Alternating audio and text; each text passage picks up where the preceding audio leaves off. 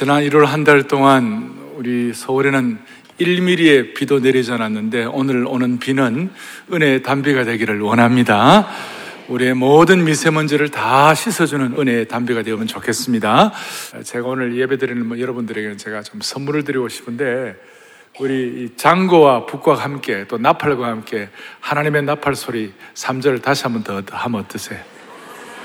그 올겐 저 다 맞춰가지고 있잖아요. 힘차게 우리 3절에 너무 귀한 찬송 오늘 1, 2부 때는 막 제가 1부 때는 덩실덩실 춤을 췄어요. 너무 감사해서 하나님 주님 다시 오실 날을 우리 알 수 없으니 항상 기도하고 깨어 있어서 그 다음 가사 기쁨으로 보좌 앞에 우리 나가서도록 그때까지 참고 믿음으로 인내하며 주님을 바라보게 하여 주시옵소서.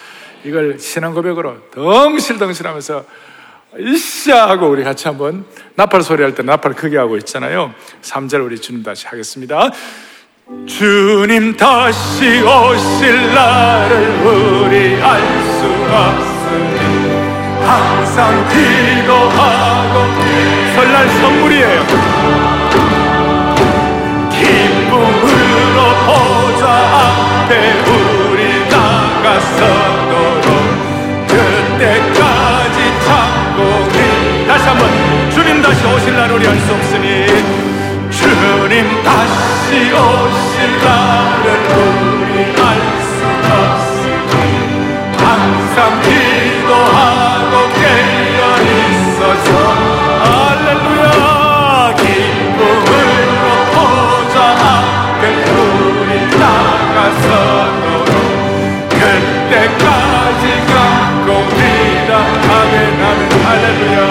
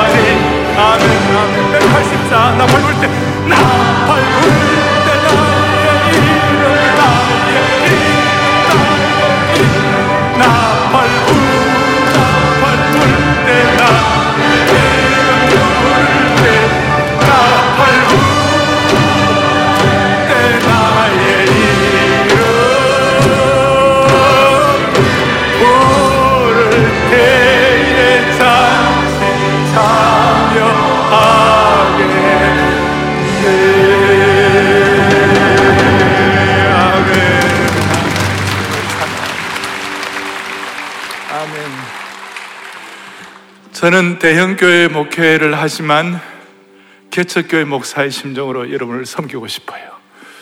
저는 개척교회하고 처음 뭐 한 몇 년 동안은 설교하기 전에 늘 이런 찬송을 하고 했어요.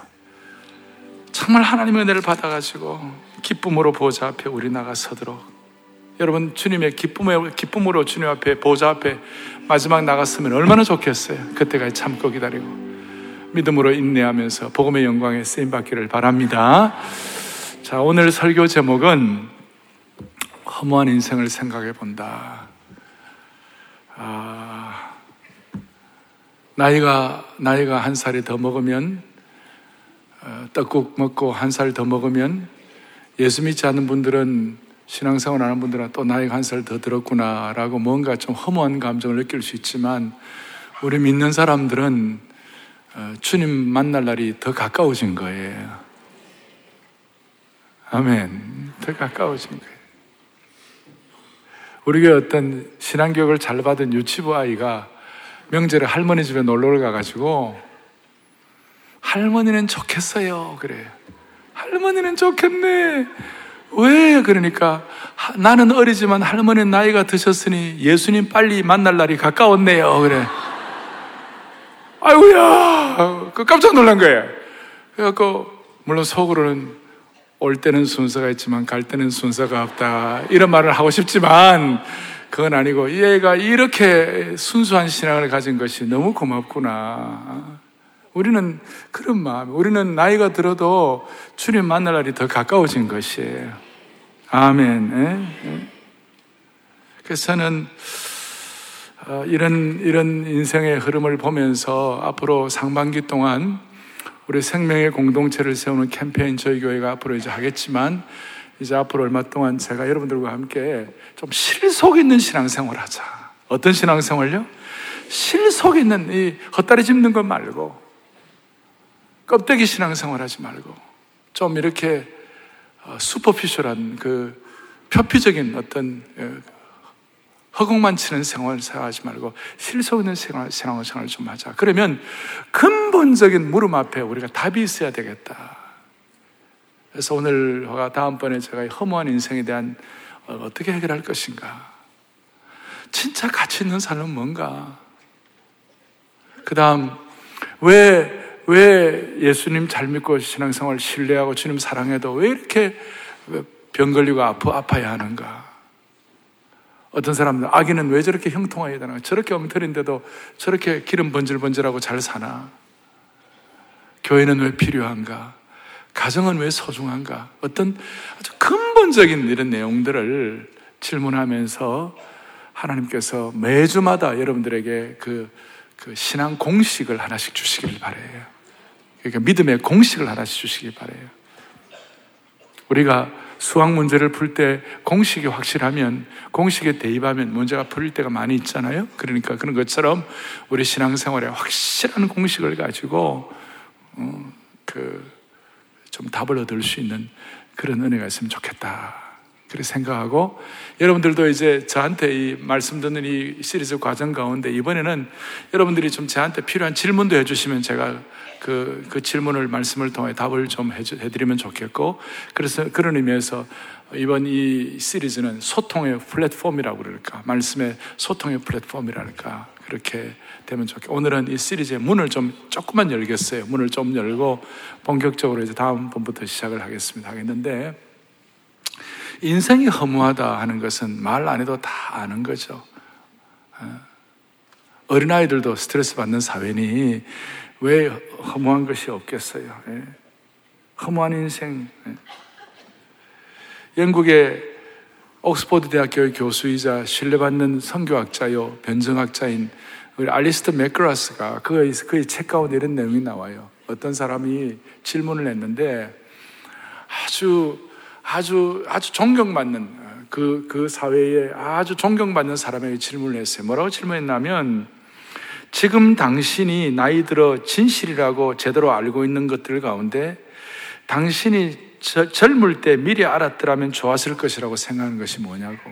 그러니까 지금 이제, 이제 어느 정상에 도달해서 대단한 것을 얻고, 그 다음에 이제 이런 삶을 살지만 당신이 젊을 때 미리 이걸 알았으면 훨씬 더 좋았을 거라고 생각하는 게 뭐냐고 이런 질문을 하니까 누구나 우리가 우리가 그런 거 있잖아요. 나이가 들면 아 내가 미리 젊을 때 좀 제대로 알았으면 이 나이 들어서까지 이렇게 좀 안타까운 일이 없었을 텐데 이런 후회가 있을 거 아니에요. 그런데 거기에 대한 대답이 뭐라고 했냐면 정상에 올라가 봐야 정상에 올라간다 하더라도 거기에는 아무것도 없다는 사실을 미리 말해 주었으면 참 좋았을 터인데.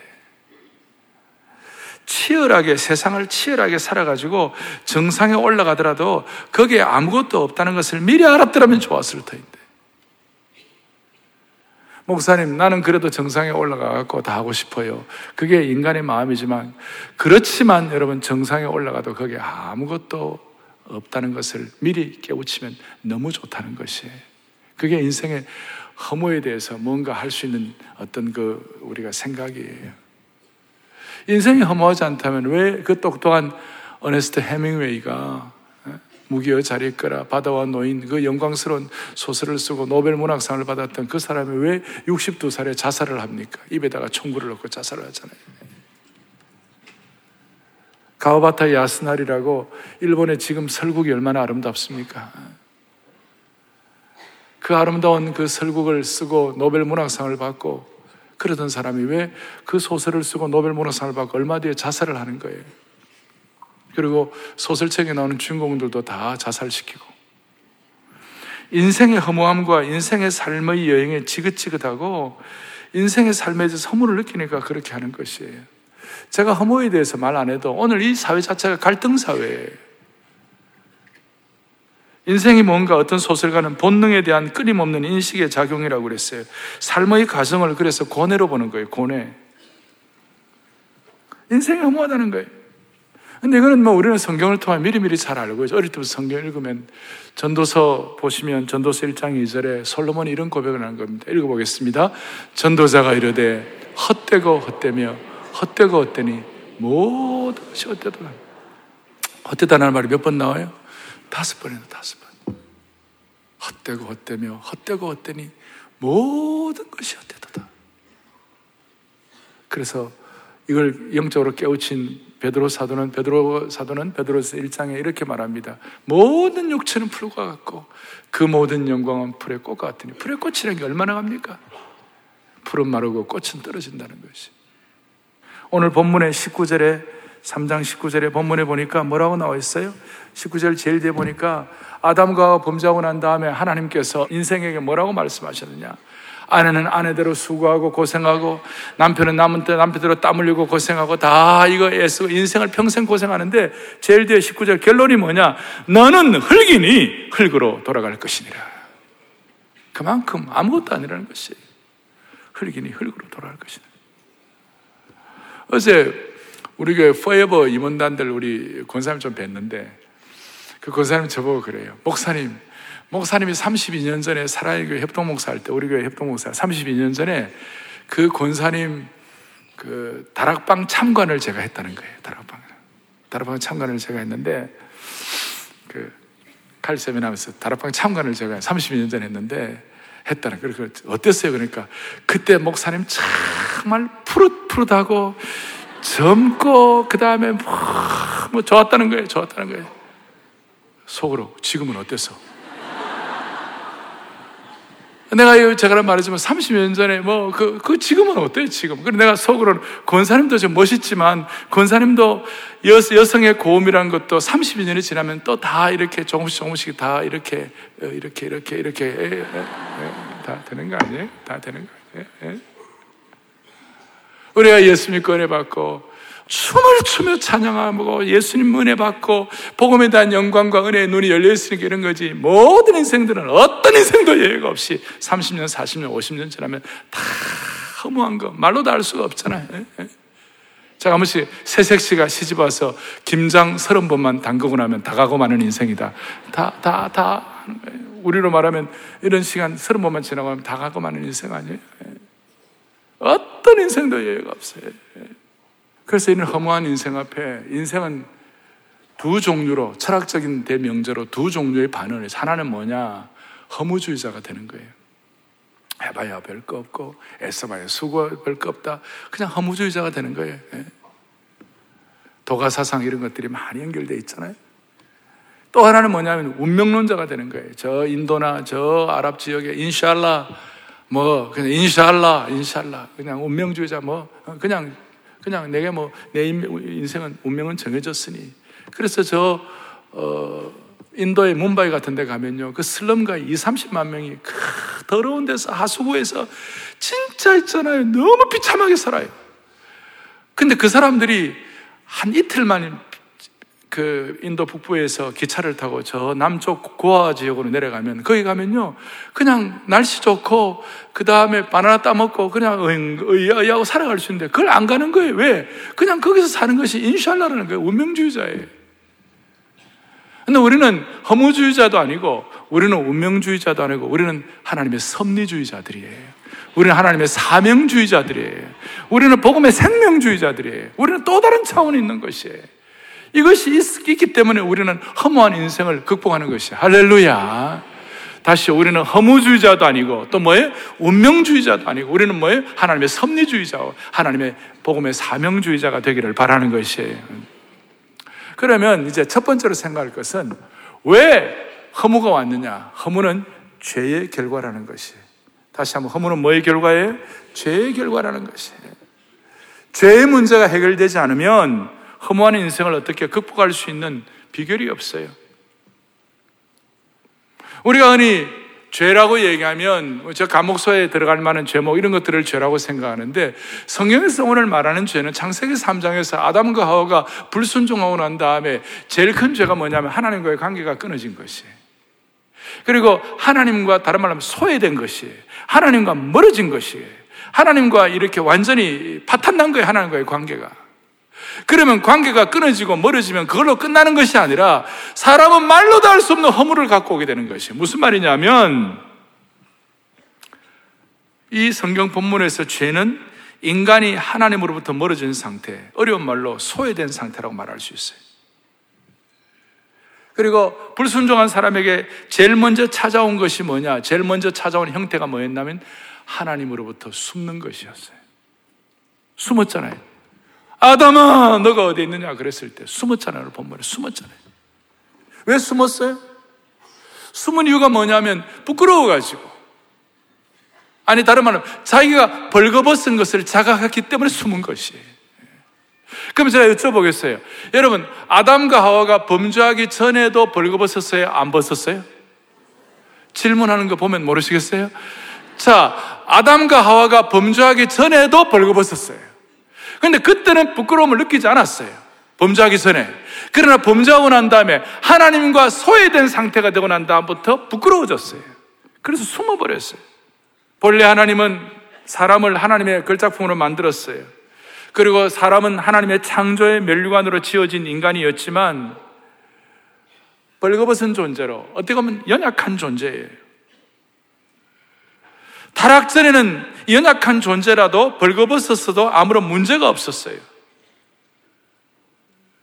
약하지만 하나님과의 관계를 제대로 해서 살아가기 때문에 약함이 오히려 하나님께 사랑받는 이유가 될 수가 있었던 것이에요.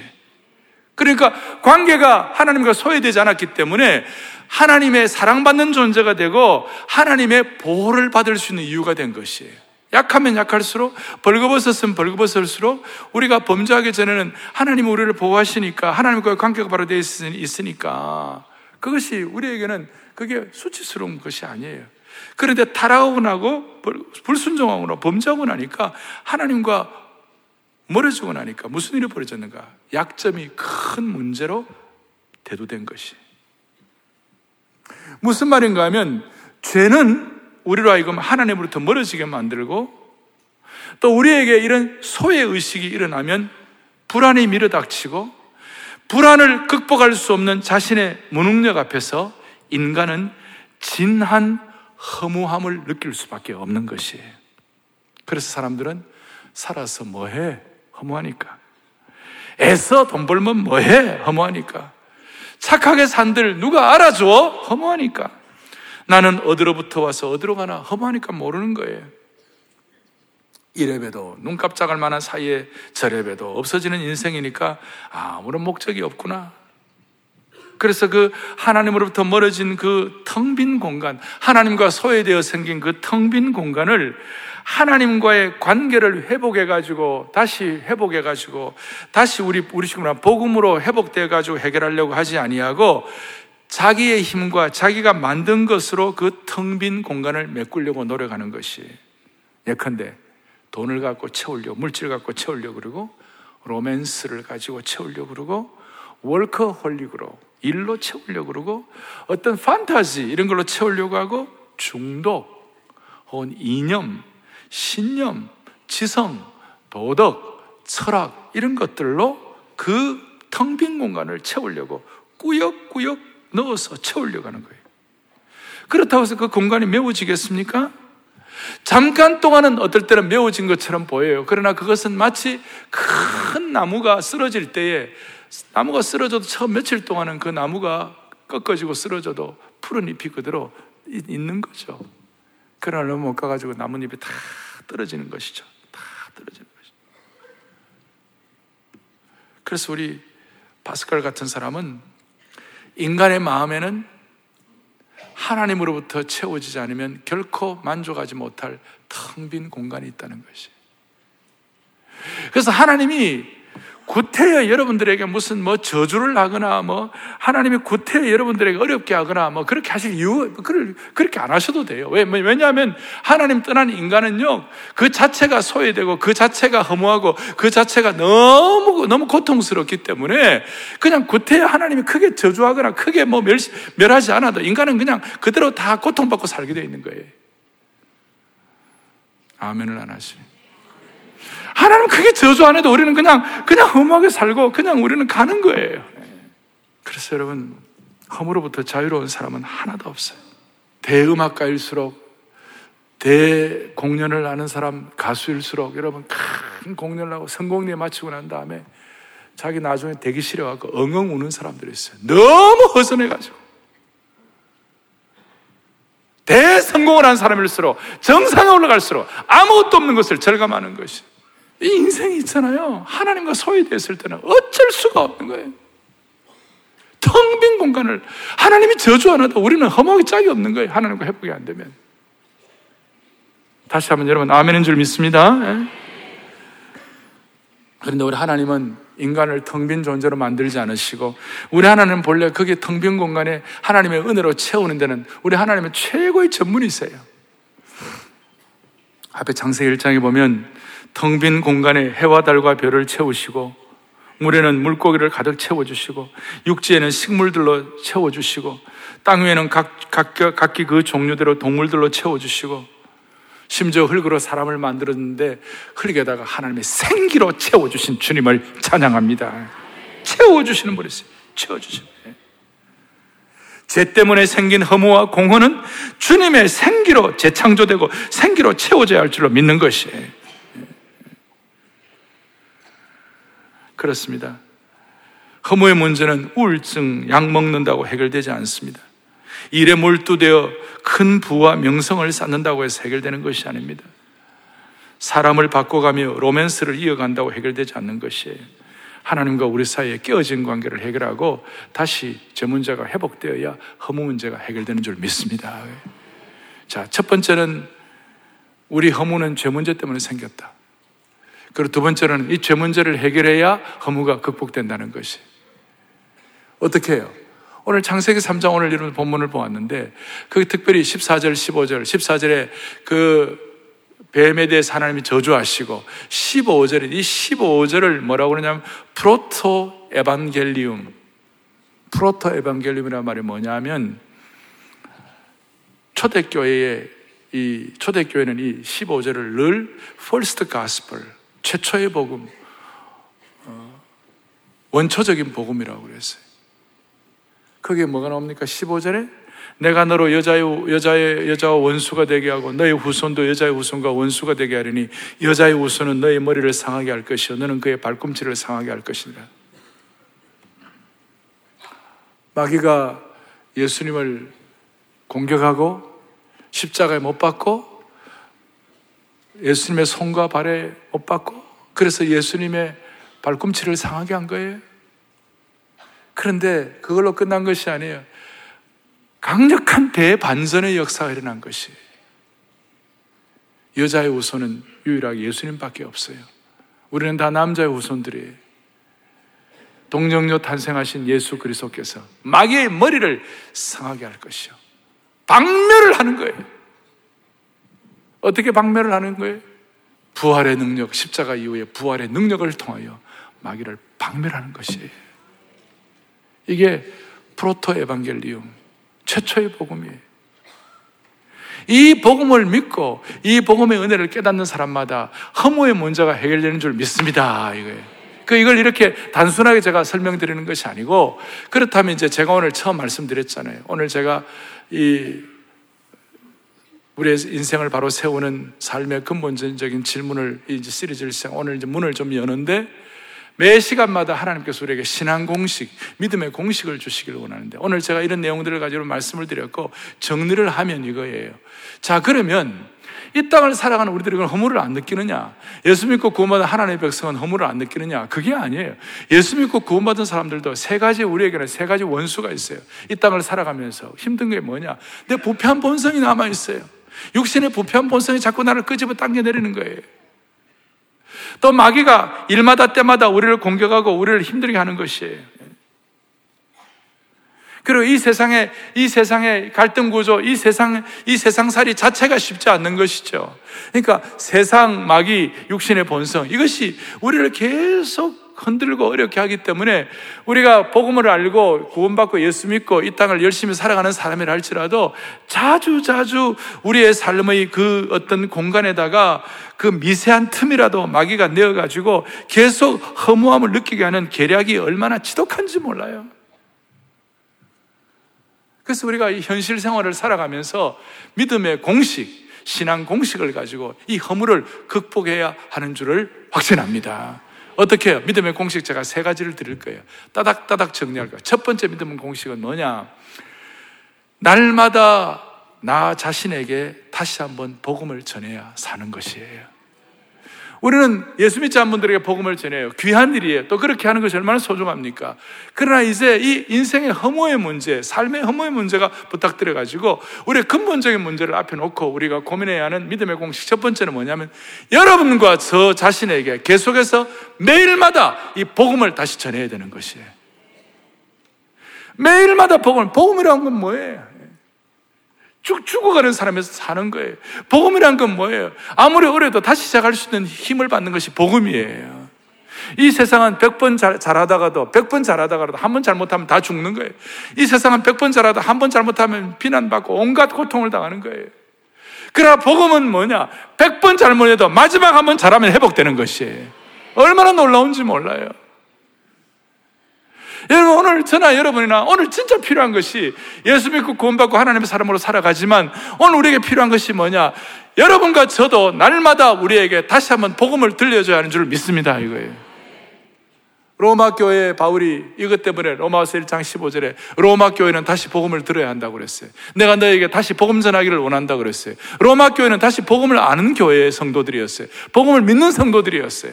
그런데 복음을 다시 전해야 되고 복음을 다시 알아야 되고 복음을 다시 확인해야 할 이유가 뭐냐면 모든 이미 믿는 자에게 구원을 주시는 하나님의 능력이 되기 때문이다고 그랬어요. 복음은 믿는 자에게 구원을 주시는 이미 믿는 자에게 구원을 주시는 하나님의 능력이 된다고 그랬어요. 우리 신앙생활 잘하고 은혜를 받는다는 사람이라 할지라도 시험 들 수가 있어요. 그리고 허무의 문제가 다가올 수가 있어요. 우리가 다시요, 세상 마귀 육신이 있기 때문에 우리에게는 힘든 게 있어요. 그럴 때마다 우리 자신에게 다시 한 복음을 들려줘야 할 줄 믿습니다. 그 싱가폴 국립교향악단의 어, 지휘자가 마지막 farewell 연주를 했어요. 마침 그때 제가 갔어요. 근데 뭘 하느냐면 딱 하나를 했어요. 말러의 교향곡 number two를 했어요. 말러의 교향곡 number two가 뭐냐면 부활이에요. 말러의 교향곡 number one이 뭐냐면 장례식 죽음이에요. 제가 그, 제가 이, 이, 이, 지금 인생을, 사람을, 인생을 세우는 근본 질문 시리즈를 내가 전반기에 마음에 준비를 하고 있었기 때문에 그걸 들으면서 제가 마음이, 저도 마음이 참 심상치 않았어요. 왜, 왜 저분이 22년 동안 다 하고 난 다음에 마지막, 마지막을 부활로 장식하냐. 그리고 거기에 완전히 풀 오케스트라, 특별히 트럼펫, 그 다음에 뭐 French horn, 그 다음에 금관 악기들이 한 30명이 있었어요. 하, 죽음의, 죽음의 단계를 벗어나서 저 천국의 부활의 천사들의 합창의 소리를 들으면서 다시 소생하는 광경이에요. 그래서, 아, 사람이란 게 20년 동안 지휘를 하고 conduct를 하고 오케스트라를 했지. 마지막 가는 길은 인생은 다 허무할 수밖에 없는데 그래도 유일한 소망이 부활의 능력이구나. 그 생각이 들었었어요. 여러분, 그게 복음이에요. 예? 그게 복음이에요. 예? 마지막이 주인공의 죽음으로 끝나는 일악장에서 이, 이 악장은 허무와 죽음과 장례식에 둘러싸인 인생 가운데 세상의 종말을 알리는 트램펫 소리가 메아리칠 때 멀리서 부활을 통한 아름다운 합창 소리가 들려오는 것이 이것이 이것이 복음이에요. 오늘 사랑의 교회 모든 성도들은 다시 한번 여러분들이 마음속에 하나님의 복음을 나에게 들려주는 축복이 있기를 바래요. 그래 허물을 극복할 수 있어요. 두 번째 공식은 특별히 고난의 순간에 내 마음을 지키는 파수꾼을 내보내야 돼요. 고난과 역경의 순간에 내 마음을 지키는 파수꾼을 내보내야 되는 것이 영적 정찰병을 내보내야 되는 것이 우리가 과로하면 피로감이 밀려오듯이 우리의 영혼이 지치게 되면 허무감이 몰려올 수 있는 것이 예수님을 잘 믿어도 허무감이 몰려올 수 있어요. 로뎀나무 아래 엘리야가 좋은 대표적 예입니다. 그 훌륭한 엘리야도 나 혼자 남은 것 같고 동지들도 지원자도 응원해주는 사람도 없는 것 같고 그저 앞날이 막막하게 느껴지고 괜시리 서운하고 섭섭할 때 이때 허무감이 밀려오기 딱 좋을 때 이런 공격을 당하지 않도록 미리미리 우리가 영적인 탈진, 번아웃을 예방해야 하겠지만 이런 마음이 스멀스멀 기어 올라올 때 우리의 마음을 굳게 지키는 일이 필요한 거예요. 내 마음에 은혜의 강력한 순찰병, 파수꾼을 내보내야 할 줄로 믿습니다. 이때 무방비로 있으면 백이면 백 허무감을 당할 수밖에 없는 것이 특별히 교회에서 열심히 헌신하고 봉사한 분들 가운데 마음을 지키는 은혜의 순찰병들, 마음 지킴 파수꾼들을 내어 보내는데 에너지를 쏟아야만 할 것입니다. 그리고 순찰병은 한 명만 있는 것보다 여러 명 있으면 더 좋아요.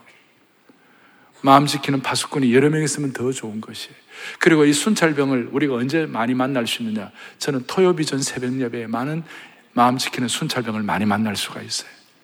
여기 오면 마음 지키려고 토요일 날 새벽에 나와서 하나님 앞에 여러분 잘 아시죠? 토요일 날 토비새에 나오면 버린 돌이 모퉁이 돌 된다.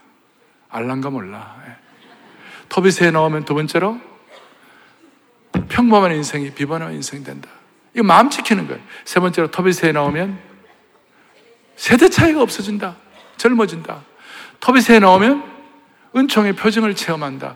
토비새에 나오면 얼굴이 달라진다. 토비새에 나오면 한국교회 강점을 배우게 된다. 오늘 하나 더 추가하면 토비새에 나오면 인생의 허물을 극복할 수가 있다. 우리가 마음 지키는 거예요, 여기서. 순찰병을 서로 내보내는 것이. 그렇게 할 때에 하나님 앞에서 우리의 마음을 지킴으로 말미암아 다윗은 자주자주 자기가 인생이 허무해지려고 힘들 때마다 자기의 마음의 국경선에다가 순찰병을 내보냈어요. 마음 지키는 걸 보냈어요. 찬양과 기도로 정직과 성실로 하나님께서 나를 지켜달라고 그렇게 소원했어요.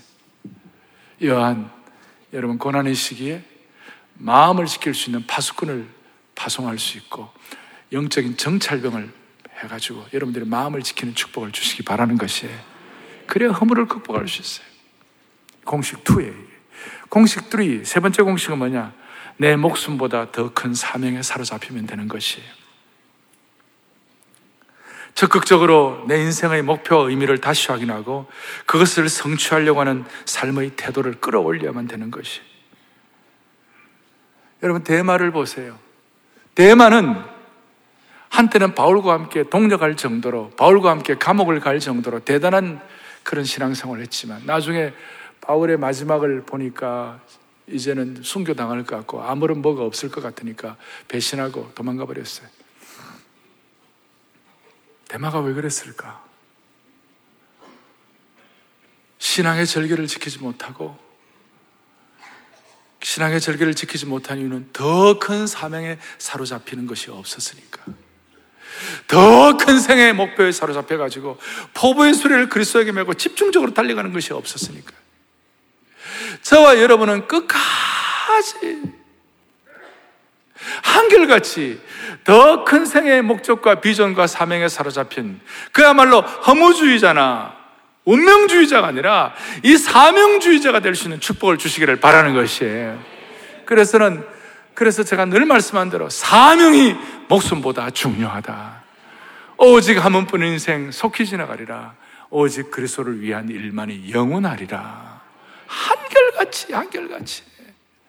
오늘 대표기도 하신 장로님들 기도했습니다만은 제가 20대 초반에 하나님으로부터 이런 사명을 받고 지나는 40년간을 한결같이 한결같이 저는 부족하고 허무할 수 있는 인생이었지만 그래도 하나님 여겨 주셔가지고 더 큰 생애의 목적에 사로잡힘으로 말미암아 인생의 허물을 극복할 수 있도록 불쌍히 여기신 주님을 찬양하는 것이에요. 예외가 없어요. 세 번째 공식이에요. 하나님 우리에게 더 큰 생의 목적에 사로잡히게 하여 주시옵소서. 더 큰 생의 목적에 사로잡힌 사람의 대표가 바울이에요. 바울이 그가 고백한 이 사도행전 20장 24절에 여러분들 너무너무 잘 알아요. 이, 이, 이 바울의 고백 앞에는 허무의 공격이 어떤 틈도 벌어지지 못할 정도로 강력한 그 강력한 사명에 사로잡힌 고백이 나와 있는 것이에요. 사도행전 20장 24절을 다 같이 또박또박 같이 보겠습니다.